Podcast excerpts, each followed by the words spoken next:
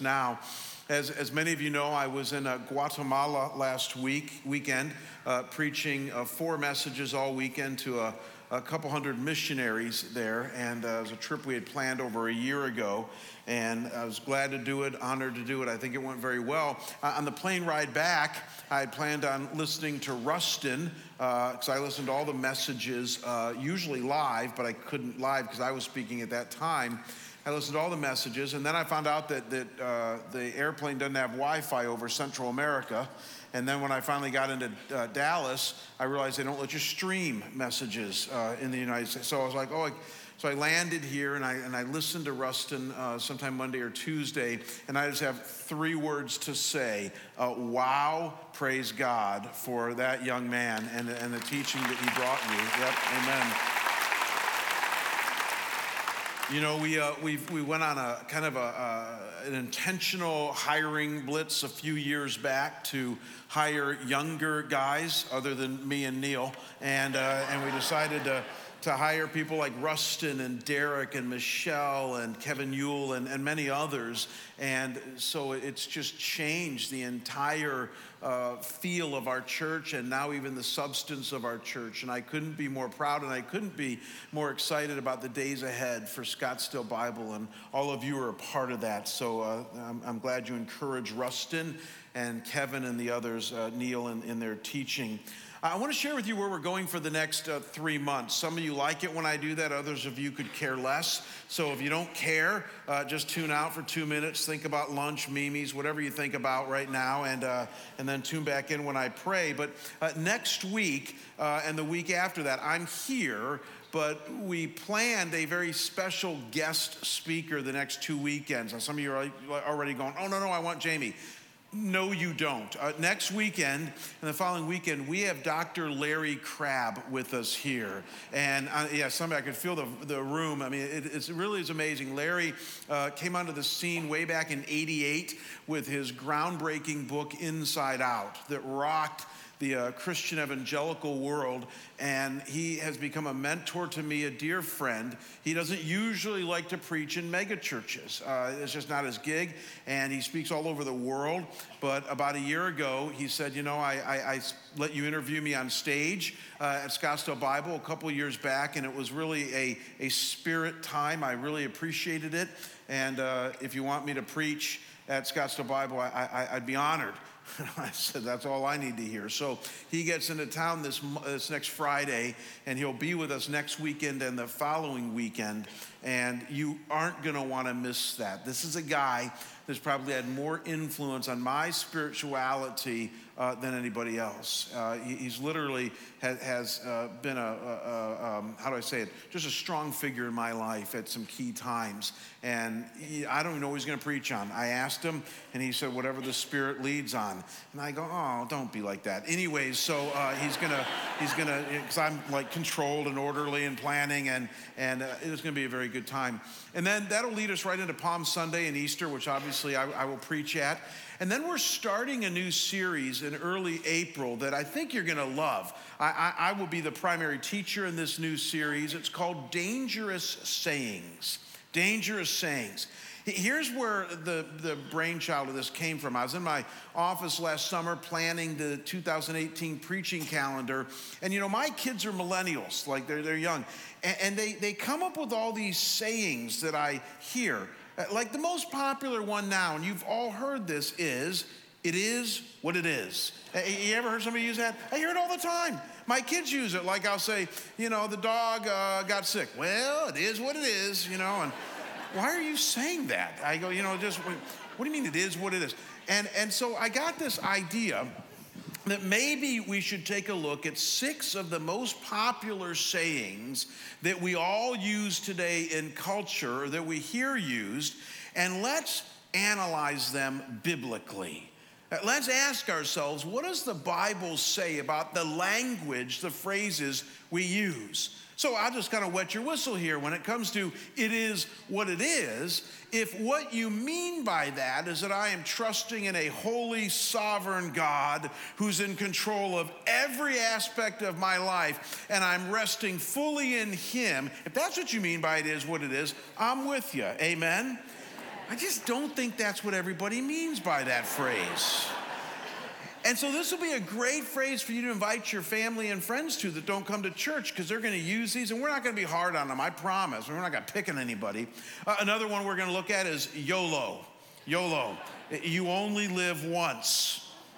Technically, that's not true. So, we're going to kind of talk about that and what the Bible says about the next life and things like that. Rustin's going to join me for uh, one or two messages in this series. He's going to do one of my favorites, uh, As Long as You're Happy. Have you heard that one before? Happens to me on airplanes all the time. Somebody will say, What do you do? And I go, Oh, I'm a pastor. Well, as long as you're happy, you know. And so we're going to analyze that biblically. Is that true? That as long as you're happy, that's what really matters. So we're going to have a lot of fun with this series, thoroughly biblical. And then as we head into summer, we're going to pick up John again, and we're going to move now to John 15 and uh, abiding in the vine. So that's kind of where we're going over the next uh, few months. It's going to be a great ride here at Scottsdale Bible. I should remind you of one last thing, and I, I don't say this defensively, I really don't, but somebody came up to Neil after the service last week and said, You know, where's Jamie been? He was out of the pulpit twice this month. She should have added, I'm concerned about him, but, anyways, that's not what she was after. And, uh, and I should remind you that, you know, last year the elders shared that in light of 10 years uh, of being with you, that they gave me three months of sabbatical to be split up between last year and this year. It's a writing sabbatical. As you know, I'm writing two books with Baker Bookhouse. One is complete coming out this July, and the other one I haven't even started yet. And so there'll be an additional six weeks that I am out of the pulpit this year that you're going to kind of feel. But here's the good news, gang it means that three fifths of the time, and you can track it if you'd like, I'm still in the pulpit. And so, in case any of you are worried, I'm not, uh, my health is just fine, and I'm one of the most accountable people that I know. I have 14 elders that monitor my schedule, and I'm married. So, with that said, I'm, I'm very accountable. So let's talk about service today. Why don't you all bow with me and let's pray. Father, thank you for your goodness. Thank you for your grace. Thank you that that's poured out on us, mainly through Jesus Christ and the giving of your spirit, as we just learned in this last series. God, I pray today as we talk about this idea of service, some of us are already on edge. We don't know what to make of that, where we're going, what this will be about. God, put us at ease. We're going to open your book. And anytime you open your book, it is life giving to our soul. And I pray this in Jesus' name. Amen. So the year was 1983, and I was recently back at college after the Christmas break, and now everything was different. Some of you have heard my story before. I got saved, if you will. I became a Christian in March of 1981. But between March of 81 and November of 82, it was a very choppy start. I, I, did a lot of sinning before I became a Christian in high school, and it was hard for me after I accepted Christ to give that up. And so, about 18 months into my walk with the Lord, after a tremendous amount of conviction from the Holy Spirit, in November of 82, I said, Enough is enough. I give up, God, uncle. And I fell on my knees and I said, I am forever yours. And it was a moment in time for me. I knew I would never look back. I knew my life was Him. And three weeks later was Christmas break from college, and I went to Chicago. I'm from Cleveland, but I went to Chicago.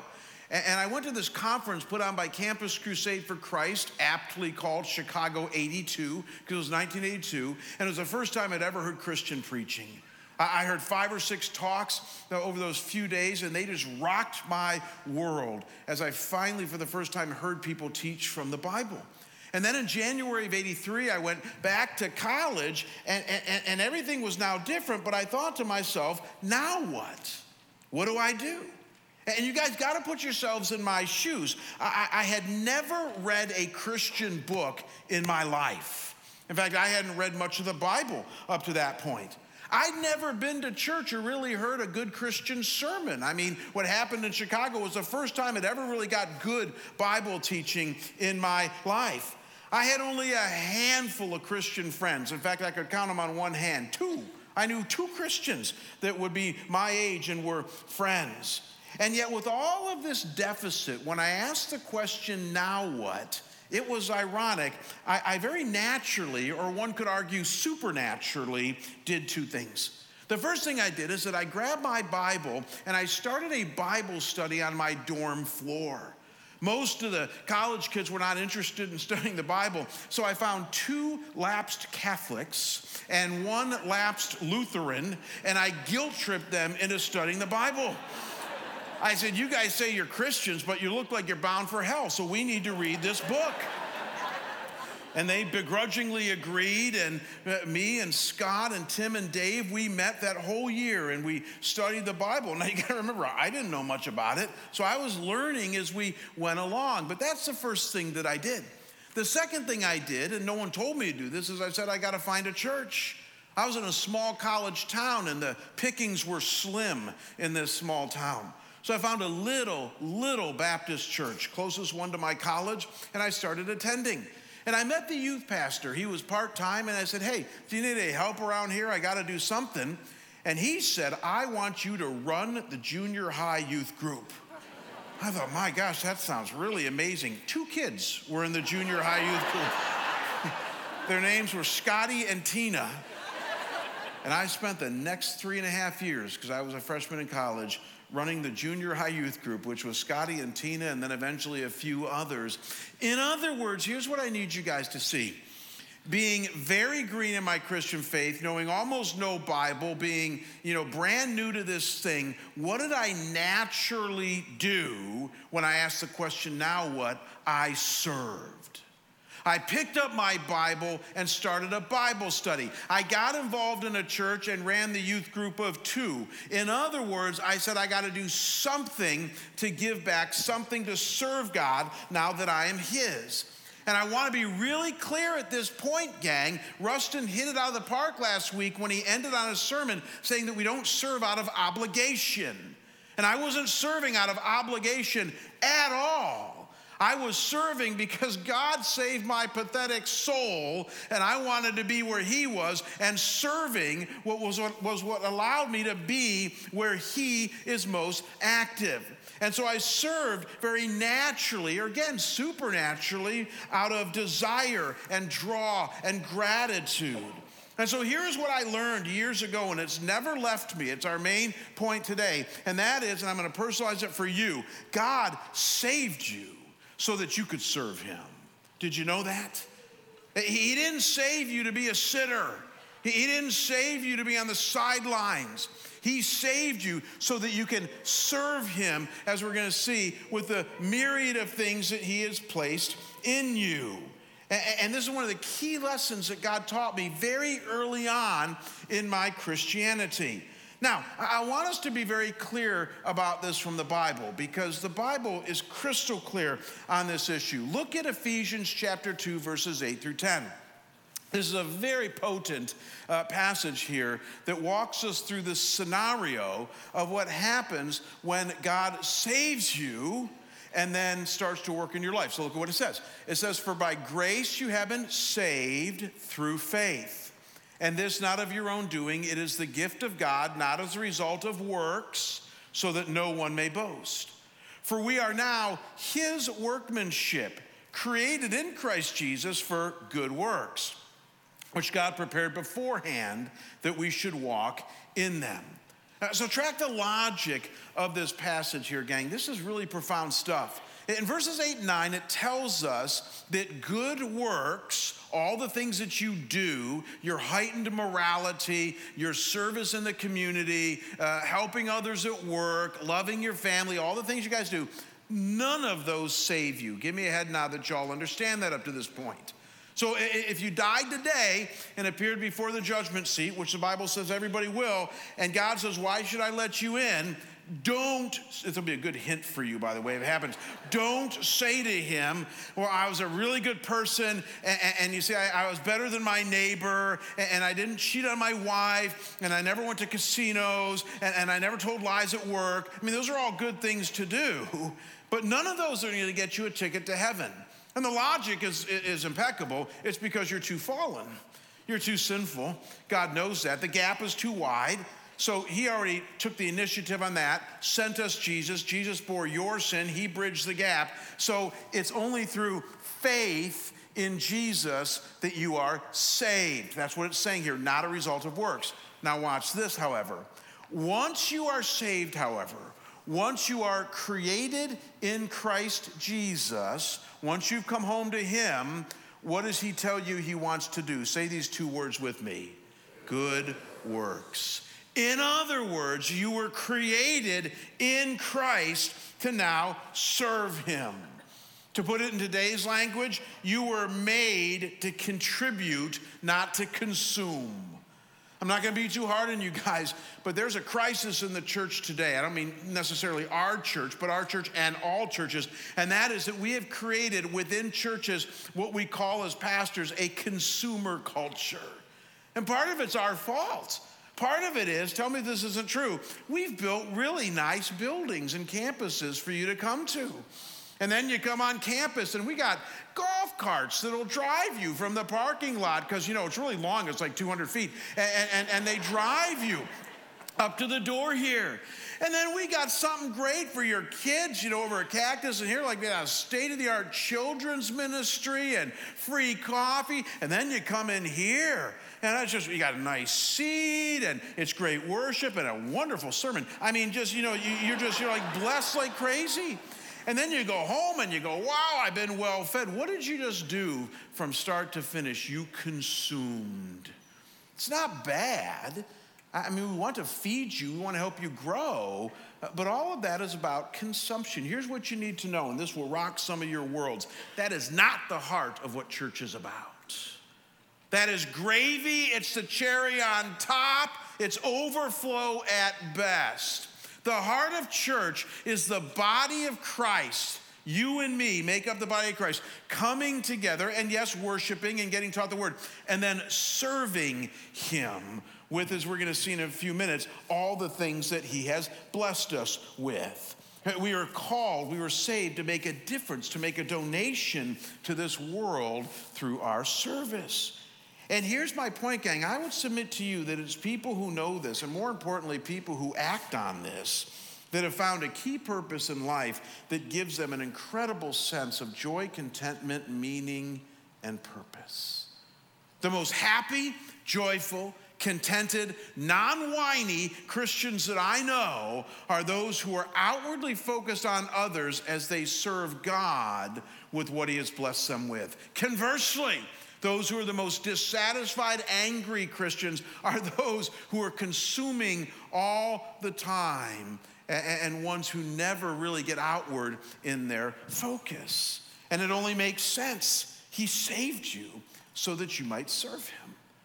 Uh, the great missionary doctor Albert Schweitzer, I think, nailed it when he said back in the 1800s this. He says, One thing I know, the only ones among you who will be really happy are those who have sought and found how to serve. This guy was a medical doctor. He could have taken it easy all of his life and just, you know, ministered to people in the western half of the world. He decided to go to the other side of the world and serve those in need. And he found true happiness. It's what I found back in 1983 when I asked the question, now what? I didn't know any Bible, I hadn't read a Christian book, heard very few sermons, hadn't even joined a church yet. And naturally, my saved soul started to gravitate towards serving other people. He saved you so that you might serve him. Now, once we get this, and I'm not going to harp on it anymore, once we get this, the $10 question for any of us who buy into this at all, and we all should, is this How do we know then where and in what ways to serve?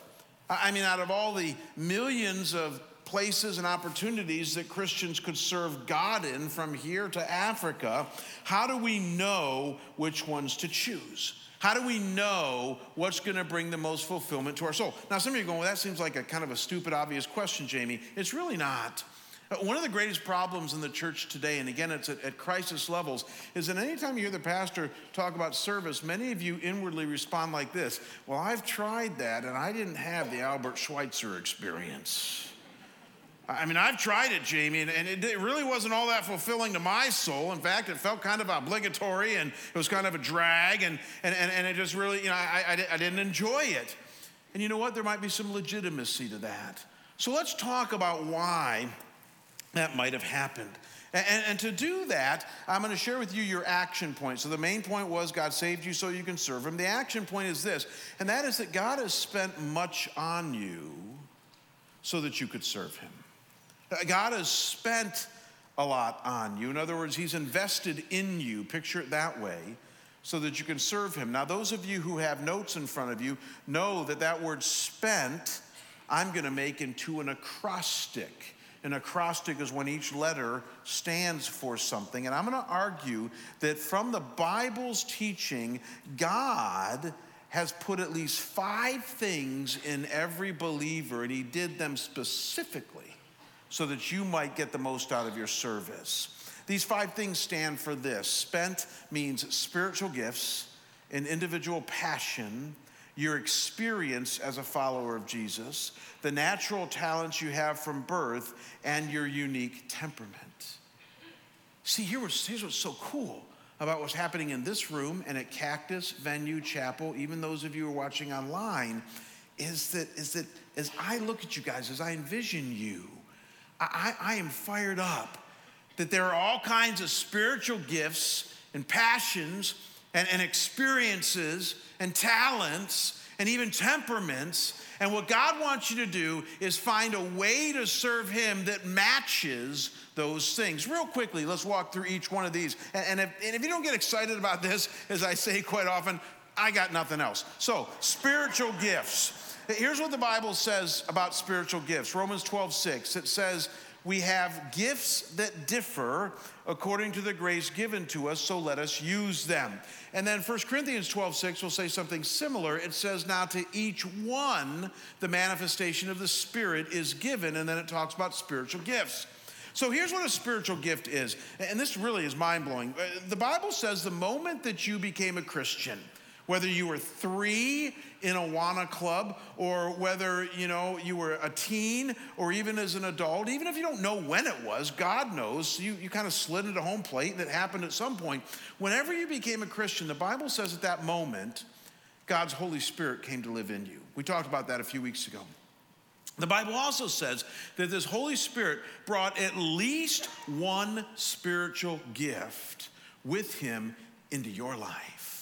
And a spiritual gift is defined in the Bible as a divine endowment, as a spiritual area of strength. Now, watch this that when you consider the normal line of what you need to do in all these areas, so like when you consider mercy and encouragement and teaching the Bible and, and the gift and giving money and all these things, you consider all things God asks you to do as a, as, as a Christian, there's one or two areas that you excel in above the rest. That's a spiritual gift.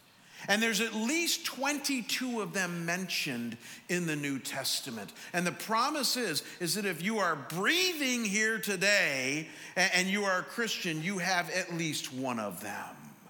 And it's an area that God wants you to pour into to use in your service to Him. And again, there are things like mercy giving, encouragement, serving, helps, giving, teaching. These are all gifts. Hospitality. These are all things mentioned in the Bible. You can look them up yourselves. And to be sure that this is true, isn't it interesting? Go back to the story I told you in the beginning of our time together. Uh, before I knew any Bible, before I'd had any, really any experience with God, and I wanted to serve him. Isn't it ironic that the two things that I did to serve him involved what? Teaching. I, mean, is that a coincidence or what? I had no desire to be a teacher. I, I, I, was majoring in psychology at that time because I thought I might be a counselor until people told me I stink at that. And so I, I didn't want to, I, I, had no desire to be a teacher or a school teacher like that. But God gave me the spiritual gift of teaching when I got saved. And the very first thing I did is, is I found two lapsed Catholics and a lapsed Lutheran. And I said, I don't even know this book, but let me teach it to you. Uh, because why? I had that gift. And, and, like Paul said to Timothy, over time you take that little ember and you fan it into flame and it starts to grow. That's what's happened to me over the years. Could it be that God has a gift in you and He wants you to use that gift to serve others? Uh, my wife's two top gifts are giving and discernment. She's an amazing discerner. We'll be heading home from a party, and uh, I'll say, Hey, did you meet so and so? Man, I got to tell you, that, that guy was impressive, you know, and I, I think that guy could be an elder eventually. And she'll say, Nah, he won't. And I'll say, Well, how would you know that? You know, and she'll say, There's something there. When I, when I heard that there's something going on there, there's something you're not seeing. She has saved me on more than one level there. And then giving. I'll, I'll, come home, my wife will be doing some sort of craft, you know, knitting something, making something. I'll go, Ooh, that looks really nice. It's not for you.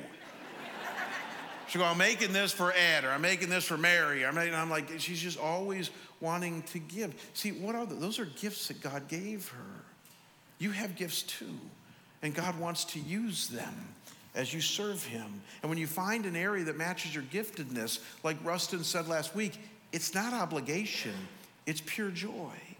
Uh, uh, quickly, a second thing that God has resourced and equipped you with, and this one's even more mind blowing, is this idea of passion. Uh, idea of passion. In other words, God hasn't just technically gifted you with a spiritual ability. Get this, He's also touched your heart and He's made you excited about something. You know, when Christians come up to me and are angry about something, you know, I used to get all defensive about it. Like somebody come up to me and go, Why is the church doing that? You know, or I was watching Fox News the other day and, you know, and then they get, start yelling at me about things. And, you know, before I'd get all defensive about that, you know what I do now? I think to myself, well, I think we found a passion area for you.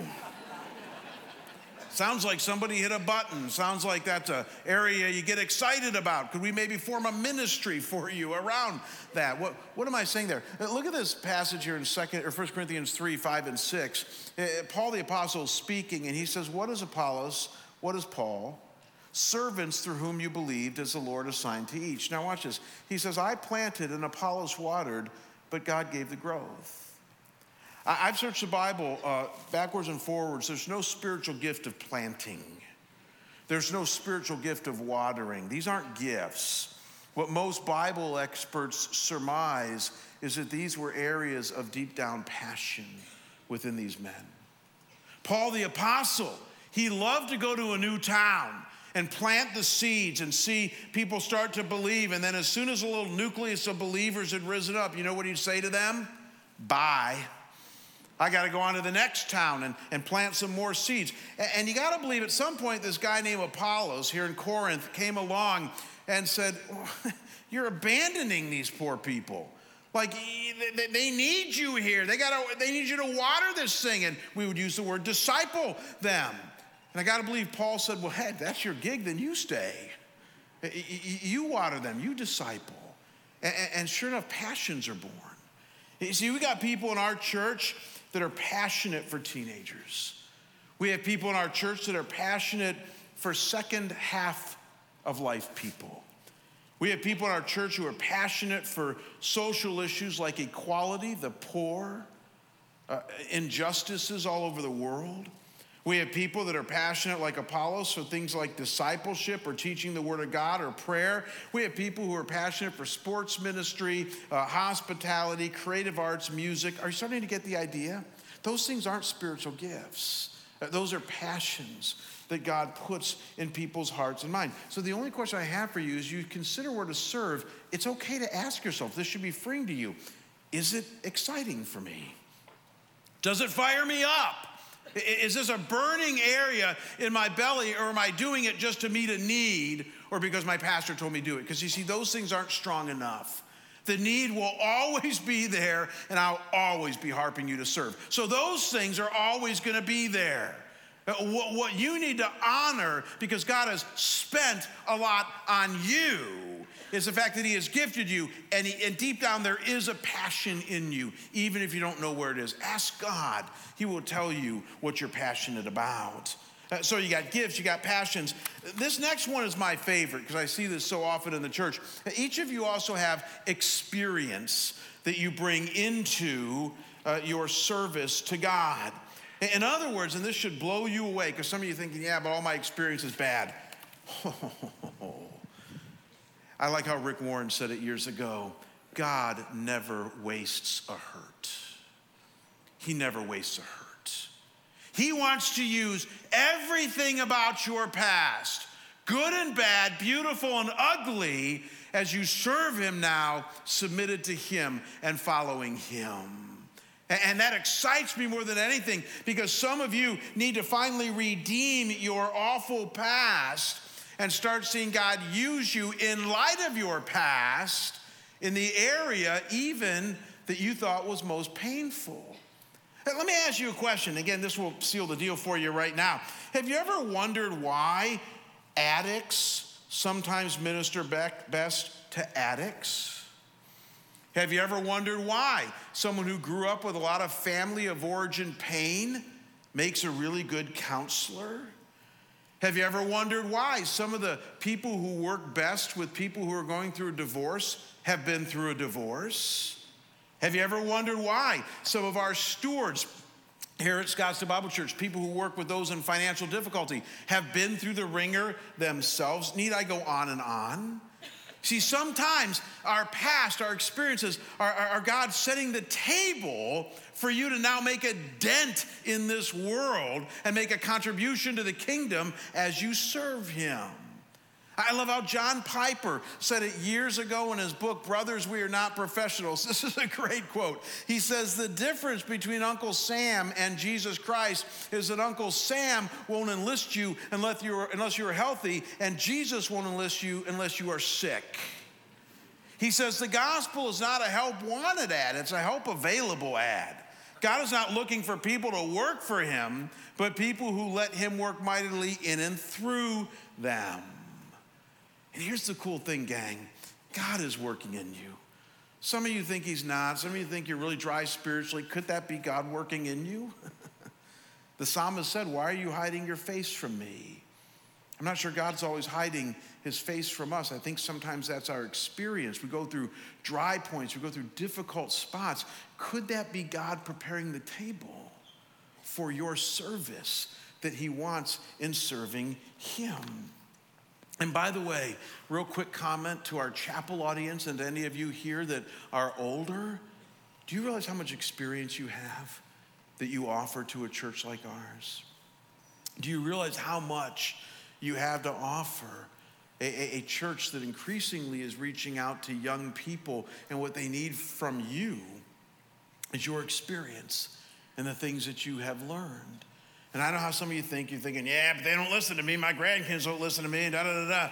Well, guess what? How would you know until you get involved? How would you know until you roll up your sleeves, get off the bench, and out onto the field? You see, the reality is, is that we all have experiences, and God has spent a lot on you spiritual gifts, passions, experiences. And then, very quickly, because we have to do a couple other things before we wrap this up, uh, all of you are given natural talents. Quick primer, quick teaching moment. The difference between a natural talent and a spiritual gift is that spiritual gifts were given to you directly by the Holy Spirit at the time of conversion. Natural talents are given to all humanity at the time of birth. So, Michael Jordan, my guess is that his ability to play basketball so well was not a spiritual gift. Am I safe in saying that? Natural talent. Bill Gates and his incredible intelligence and what he's discovered with uh, software programming, natural talent. But here's the cool thing. Now, watch this. When you bend the knee to God, he takes that natural talent and now uses it in your service to Him. Is that not kind of cool? So, C.S. Lewis, one of my favorite authors, get this, he was smart before he got saved. He was really good as a teacher before he got saved at taking, you know, complex literature and making it understandable for the students at Oxford. And then God saved him. And you know what his greatest contribution to the Christian church was? Taking complex apologetical issues and making them understandable for the rest of us. God exploded a natural talent in a guy like Lewis and used it in his service to others. Maybe God wants to do that in you. And then lastly, all of you have a unique temperament. This is actually another one of my favorites. This is kind of cool. Um, some of you here today are introverts, and some of you are extroverts. Do you know what the difference is? Most people are confused by it. Introverts doesn't mean you don't like people. Uh, no, an introvert simply says, I like people, they just drain me. I don't get recharged by being with people, I get recharged by being alone. My wife's an introvert. I bring her to church, she needs two hours of recovery time afterward. I, as you might have guessed, am not an introvert. I'm an extrovert. I get charged up being with people. I get so charged up, I'll take Ambien tonight just to get to bed because I've been with you guys for six hours. And, and, and some of you are going, what's Ambien? Google it, you'll understand. And, and, and so my point is, is that when it comes to service, as you serve God, I don't think God's asking you, if you're an introvert, to serve in a highly extroverted ministry. If you're an introvert, I would not suggest you become the head usher at whatever service you're at, because that's all about people. Maybe your service will be in setting up the communion elements that we took earlier.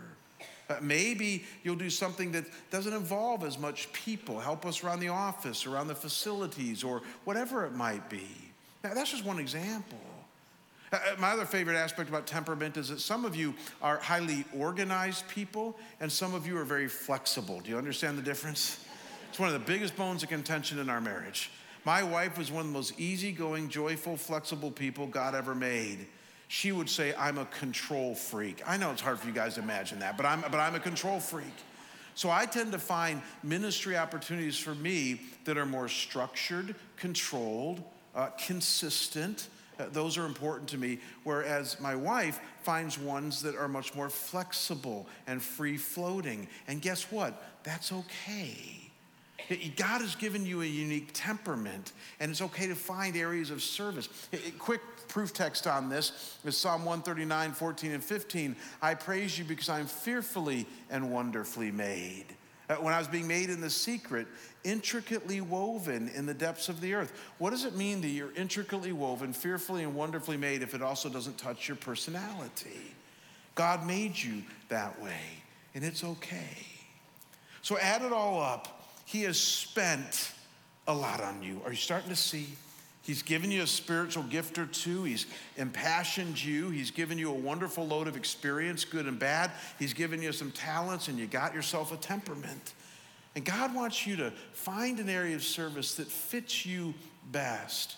And that's okay. That's a good thing. But you gotta find a way to serve. Why? Because He saved you so that you could serve Him.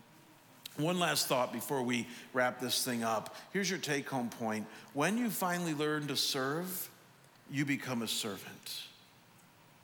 Now, you're supposed to go, Ooh, that's really profound, Jamie, but you're not doing that right now. And I can tell you why. You have no idea what I mean by that. You're saying, What's the big deal with becoming a servant? That's not really like a popular word in our culture today. And uh, of course, if you serve, I guess you'd become a servant.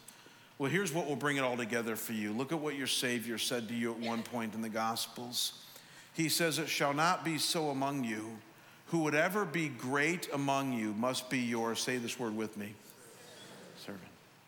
So Jesus said that if you want to be great in the kingdom of God, it's going to be because you learn how to be a servant of God and a servant of others to put it in our vernacular today, it's going to be because you finally learned that you got some gifts, you got a passion, uh, you have experiences, you have talents, you have temperament, and you're willing to finally be a man or woman of God and use those to serve Him. And here's the good news He says, when you do that, He won't mind calling you a servant. And servants, heaven will reveal, are the greatest in the kingdom of God. There's a guy named Will in our church here who has had an experience over the last 10 years with this idea of service. God saved him out of an amazing environment. God really saved him in a big way. And uh, from that, he's realized some things about the power of getting off, off the bench and onto the field. So let's let Will talk to us, and then I'll come and wrap our time up together.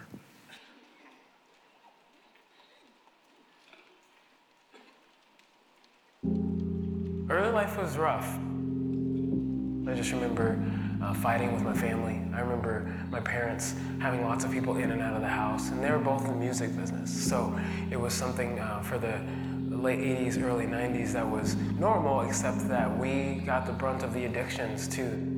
spent a lot of time with friends, and um, one of those friends eventually asked me to go to church with him. Uh, during that time frame, it was interesting because I still wasn't convinced. Uh, I didn't know why I was there. I just knew I wanted to go because he asked me.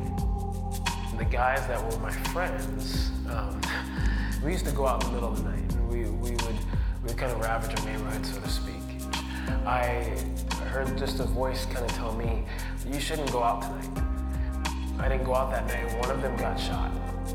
And when I found out at school the next day, uh, I was I was really taken back by a couple things. One is I was wondering what could have happened to me, and then the other part of it was, uh, what did I hear that told me not to go? I felt so alone. My parents um, were separated. My siblings were scattered. I didn't think I had anyone um, there for me. I remember sitting in my room and I kneeled and I, I said, God, you know, I don't know what you're doing uh, and I don't know if you're even there, but I need you to show up or I don't want to be here anymore. Um, and in that moment, this, this wave of peace hit me. It was the calm that comes when it, the, the ocean hits the shore. It was at that moment when I came to him that that was what I felt, and he explained that this is what I do.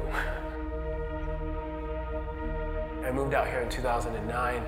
I still wasn't connected to a church, and so I began to kind of hop around.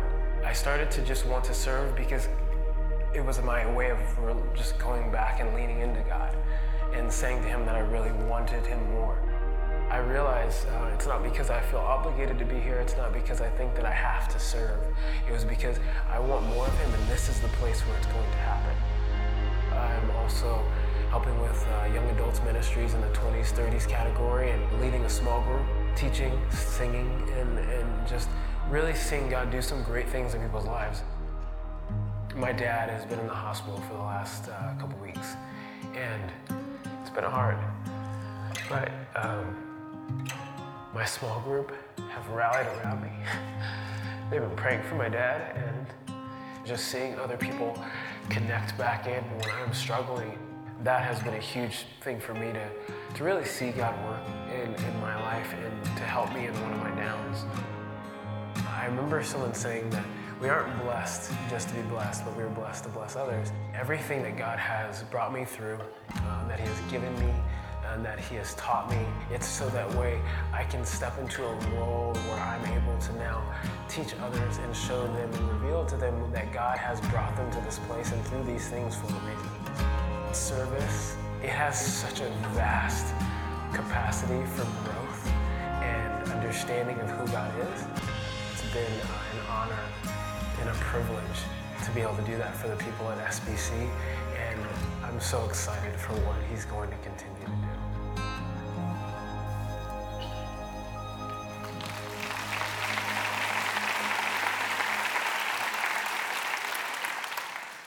I love how Will says at one point in his story that uh, when he serves, it, it, causes him to lean into God. Did you hear that? And, and, maybe that's what some of us are missing in our life right now. That, you know, we, we, we are going to church, we're doing our thing, we're reading the Bible, maybe attending a Bible study or two, but, but something's still missing. Maybe, maybe for you, uh, a way to lean into God is to begin to serve Him. You know, we have about 7,000 people, adults and children, that attend Scottsdale Bible, one of our campuses or venues, uh, each week. That's our adult and children average. And, and we do the numbers as well. We have just around 3,000 people in any given month who serve. And, and that's a lot. I mean, when people ask me, does your church serve? I go, well, we have thousands that do.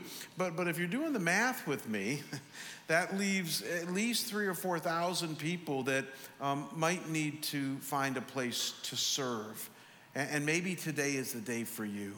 So here's what we're going to do is we pray here in just a second as you go out today here and at Cactus you're going to see tables set up everywhere. You're not going to be able to avoid them. And those tables as were mentioned earlier represent uh, just about every ministry in our church. We've asked all the ministries to set up just a small table and with a sign that says what that ministry is. And here's what you need to know is that each one of those ministries have a lot of different places to serve within them for introverts and extroverts, for uh, high control people and flexible people, for all kinds of gifts and passions and experiences. And so, as you walk by those tables, if something interests you, why don't you stop?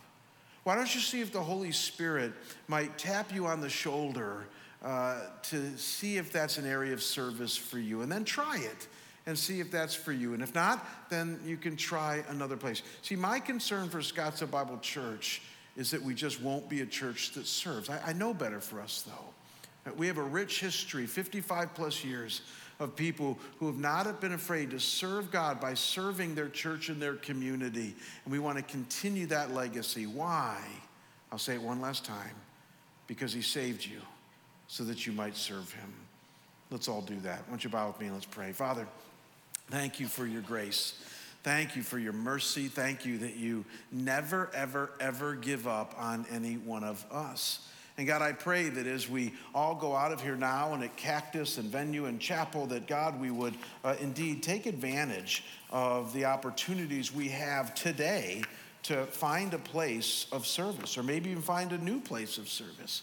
And God, as we uh, walk by these tables, may you nudge and speak with your still small voice. May your, may your Holy Spirit, Holy Spirit, may you tap us on the shoulder as to what you would want from us. God, I, I gotta believe that we each in our own way love you. We wouldn't be here if we didn't, and we wanna serve you. May we find that place, that sweet spot, I pray, in Jesus' name. And we all say together, Amen. God bless you guys. Have a great day.